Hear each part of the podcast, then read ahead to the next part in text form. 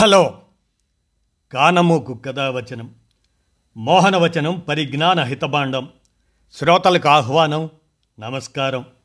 చదవదగునెవరు రాసిన తదుపరి చదివిన వెంటనే మరువక పలువురికి వినిపింపబూనినా అది ఏ పరిజ్ఞాన హితభాండమవుపో మహిళ మోహనవచనమై విరాజిల్లు.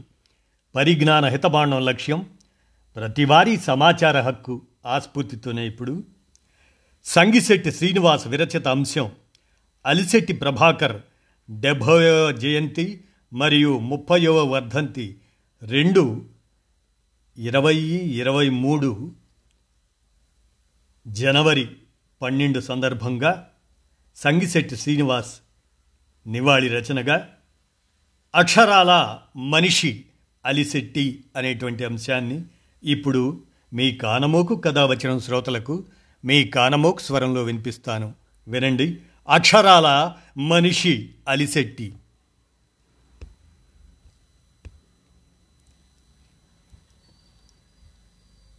ప్రతి మనిషికి ఒకే విలువ ఉండాలి. బ్రతుకులోను చావులోను ఆ విలువలో ఎలాంటి తేడాలు ఉండొద్దు. రాజకీయ ఉద్యోగ ఆ హోదా ఆర్థిక స్థాయి తొడుక్కున్న బట్టలు పుట్టిన కులం ఆచరిస్తున్న మతం వాటి ఆధారంగా మనిషికి గౌరవం గుర్తింపు ఉండొద్దు అనేది అలిశెట్టి ప్రభాకర్ సిద్ధాంతం. ఈ సిద్ధాంతాన్ని ఆఖరి వరకు ఇటు జీవితంలోనూ అటు కళ కవిత్వంలోనూ ఆచరించిన ఎటర్నల్ రెబెల్లియన్ అలిశెట్టి ప్రభాకర్. కలలు గన్న సమ సమాజ స్థాపనకు ఆఖరి వరకు నిఠారుగా నిలబడ్డాడు. ప్రాణం పోతున్న ఆత్మగౌరవానికి ఎక్కడా భంగం కలుగనీయలేదు. ఆయన మరణం మరణం నా చివరి చరణం కాదు అంటూ రక్తరేఖలు గీశాడు. సిటీ లైఫ్లోని సంక్షోభ గీతాల్ని మంటల జెండాలుగా ఎగరేశాడు. ఆఖరికి అర్ధాంతరంగా తాను ఎర్ర పావురమై ఎగిరిపోయాడు. నిజానికి కళలు సాహిత్యం ఆయన జీవితాచరణలో భాగం. పెన్సిల్తో డ్రాయింగ్స్ గీయటం నుంచి పెయింటర్గా ఆ తరువాత లెన్స్మెన్గా మారాడు. చెదిరిపోని జ్ఞాపకాలను చిత్రిక పట్టాడు. సమాజాన్ని ఎక్స్రే తీశాడు. చివరి వరకు సమాజానికి శస్త్రచికిత్స చేసే అక్షరాయుధాలను తెలుగు నేలంతా అలికాడు.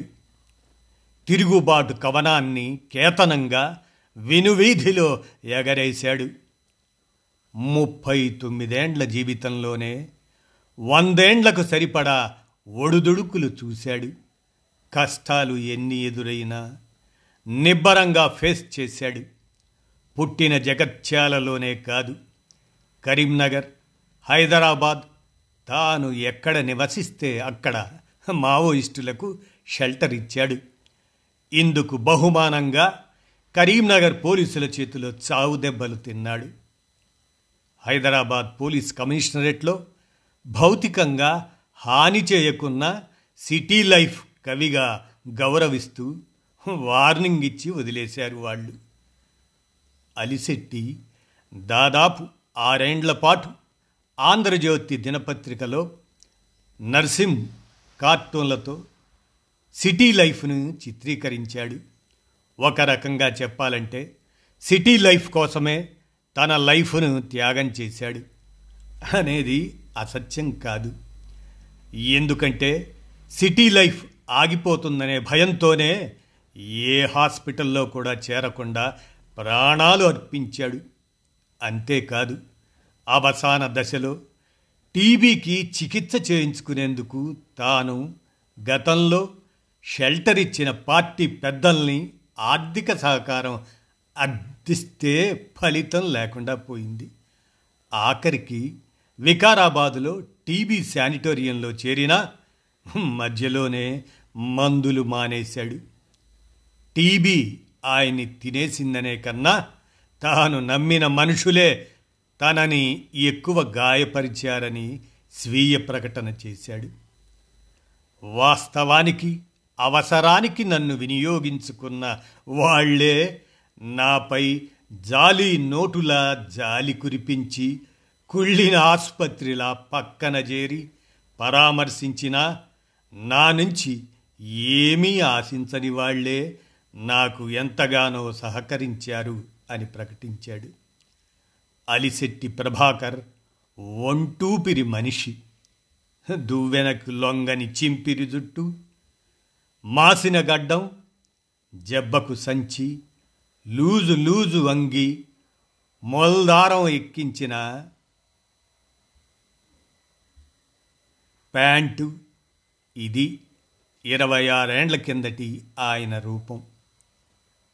ఉస్మానియా ఆర్ట్స్ కాలేజీలో తెలంగాణ స్టూడెంట్స్ ఫ్రంట్ తరపున కొంతమంది మిత్రులం కలిసి అలిసెట్టి పోస్టర్ కవితల్ని ప్రదర్శనకు పెట్టినప్పటి దృశ్యం. ఆ దృశ్యం యాదికొచ్చిన ప్రతిసారి ప్రశ్నల కొడవళ్ళు కండ్ల ముందట కదలాడతాయి. కవిత్వం ద్వారా ప్రశ్నలు సంధించటమే కాదు ఆ ప్రశ్నలకు పరిష్కారాలు వెతికే పనిలో అందరూ భాగస్వాములు కావాలని తప్పించేవాడు. నిష్క్రియాపరుల్ని నిందించేవాడు. అయితే కవిత్వంపై ఉన్న ప్రేమ మమకారాన్ని ఒక్క శాతం కూడా తన దేహంపై చూపెట్టలేదు. రెండు రెట్టలు సూదుల రంధ్రాలతోటి నిండిపోయి ఉబ్బి నొప్పి పెట్టేవి సచ్చినా సరే ఇంజక్షన్లు తీసుకోవటం ఇక నా వల్ల కాదు అని చేతులు తీసిండు. అలిసెట్టి పట్టి పర్వాలేదని తనం వల్ల టీబీ పైచేయి సాధించింది. పేదరికం ఒకవైపు మరోవైపు సమాజాన్ని మార్చేందుకు నా వంతుగా ఇవాళ నేనేమి చేసినా అని సొంతంగా ఏ రోజుకు ఆ రోజు బేరీజు వేసుకుంటూ తనకు తాను కొవ్వొత్తిలా కరిగిపోతూ కాగడా వెలుగై నిలిచాడు. నిజానికి ఆర్ట్స్ కాలేజీలో అలిశెట్టి తొలి ప్రదర్శన పంతొమ్మిది వందల తొంభై ఒకటిలో అని నేను భావించాను.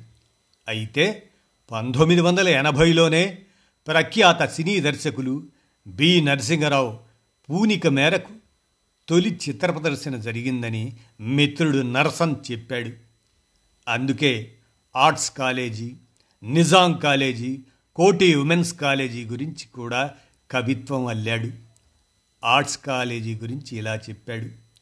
రీసెర్చ్ స్కాలర్లందరూ అందరూ గడ్డాలు పెంచి తిరిగిన నిత్యం నున్నగా షేవ్ చేసుకొని నెగనెగనా మెరిసేది ఆర్ట్స్ కాలేజ్ అని చెప్పాడు. ఒక్క ఆర్ట్స్ కాలేజీ మాత్రమే కాకుండా పంతొమ్మిది వందల ఎనభై నుంచి హైదరాబాద్తో పాటు రాష్ట్రంలోని అనేక ప్రాంతాల్లో చిత్రాలను ప్రదర్శించాడు.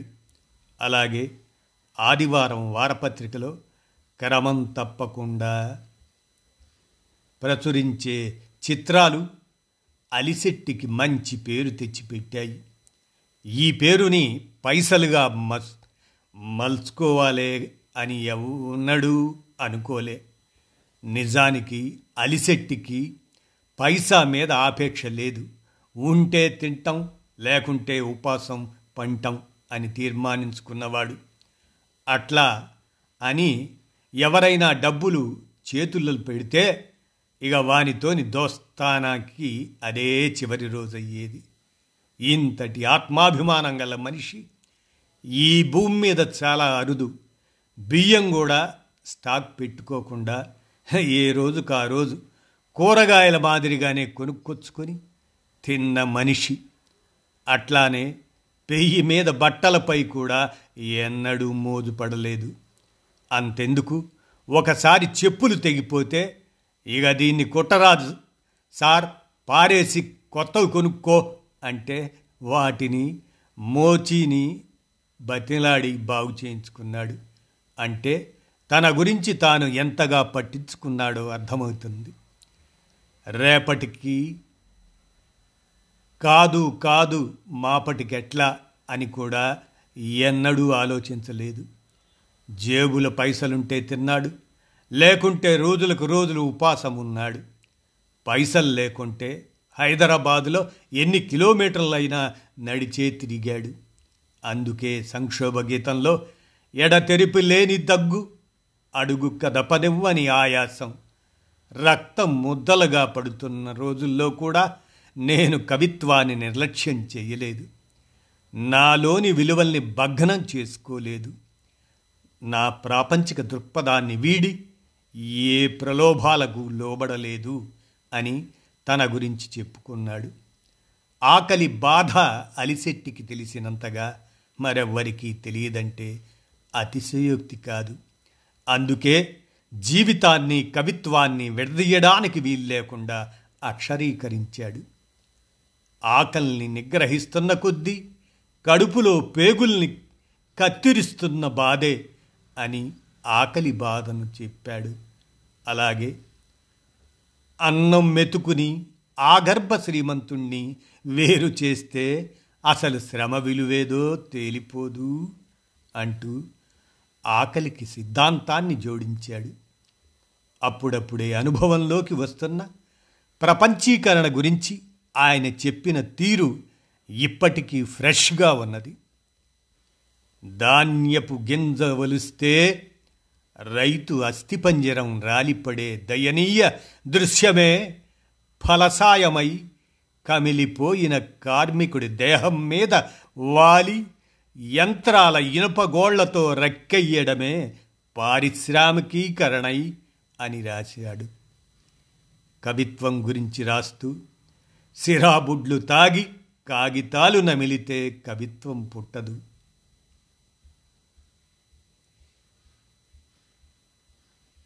సమాజాన్ని సిజారియం చెయ్యాలి అని చెప్పాడు. బహుజనుల బతుకుల గురించి జీవితాంతం ఒంటి మీద నూలు పోగు లేకుండా కళ్ళు గీసేవాడే అస్థిపంజరంలో దాగిన ఆకలి బాధే అగ్గిపెట్టెలో అమిరే అందాల చీరగా రూపాంతరం చెందినప్పుడు మనకు మళ్ళీ మళ్ళీ చేనేత కార్మికుల దురదృష్టపు చావే గుర్తొస్తుంది అంటూ తాను పుట్టిన చేనేత కులంలోని బాధల్ని చిత్రీకరించాడు. ఈ కవిత్వమంతా అలిశెట్టి స్వీయానుభవంలోంచి వచ్చిందే. ఆయనకు కవిత్వం జీవితం రెండు వేరువేరు కావు. రెండు వేరు కాండం లాంటివి. నిజానికి జీవితంలో ఏ సామాన్య మానవుడు ఎదుర్కొని సమస్యలను ఇబ్బందులను స్వయంగా అనుభవించాడు. తాను చనిపోతానని తెలిసి కూడా కవిత్వం అల్లడం ఆపలేదు. అందుకే తెర వెనుక లీలగా మృత్యువు కదలాడినట్లు తెరలు తెరలుగా దగ్గొస్తుంది. తెగిన తీగలు సవరించడానికన్నట్లు గబగబా పరిగెత్తుకొచ్చిన నా భాగ్యం గ్లాసుడు నీళ్ళందిస్తుంది అంటూ మరణం నా చివరి చరణం కాదు అని పేర్కొన్నాడు. అలాగే భార్య భాగ్యలక్ష్మి గురించి రాస్తూ అడుగంటిన కిరసనాయిల్ స్టవ్తో అన్నం ఎట్లా ఉడికించాలో తనకు తెలుసు. దగ్గు తెరల నెత్తుటి రెపరెపలు ఊపిరితిత్తుల్లో కవిత్వం ఎట్లా రాజేయాలో నాకు తెలుసు. ఇద్దరం కలిసి ఒక కలగా కలగా పులగంగా కలిసిపోయిన రోజుల్లో ఇంద్రధనస్సుల్ని తుంచుకొని తిన్న రోజుల్లో మా గుండెల్లో సమస్యలు మండని రోజుల్లో సిగరెట్ పీకలాంటి నన్ను సిగలో పువ్వులా తురుముకొని గాజు కుప్పెలాంటి నా కళ్ళలోనే ఆశల అగరొత్తులు వెలిగించుకుందే తప్ప తులతూగే ఐశ్వర్యమో తులం బంగారమో కావాలని ఏనాడు ప్రాధేయపడలేదు అని రాశాడు. ఇవాళ తెలంగాణ రాష్ట్రం ఏర్పడింది. మన కవుల్ని రచయితల్ని వెలుగుల్ని స్మరించుకుంటున్నాం గౌరవించుకుంటున్నాం. అలిశెట్టి ప్రభాకర్ మన నుంచి దూరమై అప్పుడే ముప్పై ఏండ్లైపోయింది ఇన్నేళ్ళు తాత్కాలిక ఉద్యోగిగా భాగ్యలక్ష్మి తెలుగు యూనివర్సిటీలో కొనసాగుతుంది. వారికి కనీసం ఉండడానికి ఇల్లు లేని దుస్థితి. అలిశెట్టి కవిత్వాన్ని పాఠ్యపుస్తకాల్లో కూడా చేర్చి తెలంగాణ ప్రభుత్వం గౌరవించింది. నిలువ నీడ లేకుండా పోయినా ఆ కుటుంబాన్ని ప్రభుత్వం ఆదుకోవలసిన అవసరం ఉంది అంటూ అక్షరాల మనిషి అలిశెట్టి అంటూ సంగిశెట్టి శ్రీనివాస్ విరచిత నేడు అంటే పన్నెండు ఒకటి ఇరవై ఇరవై నాలుగు అలిశెట్టి ప్రభాకర్ డెబ్భైవ జయంతి మరియు ఇదే రోజు అలిశెట్టి ప్రభాకర్ యొక్క ముప్పయో వర్ధంతి సందర్భంగా నివాళి రచన అందజేసిన సంగిశెట్టి శ్రీనివాస్ గారికి కృతజ్ఞతలతో మీ కానమూకు కథావచనం శ్రోతలకు ఆయన విరచిత అంశం అక్షరాల మనిషి అలిశెట్టి అనేటువంటి దాన్ని మీ కానమోకు కథావచనం శ్రోతలకు వినిపించాను. విన్నారుగా? ధన్యవాదాలు.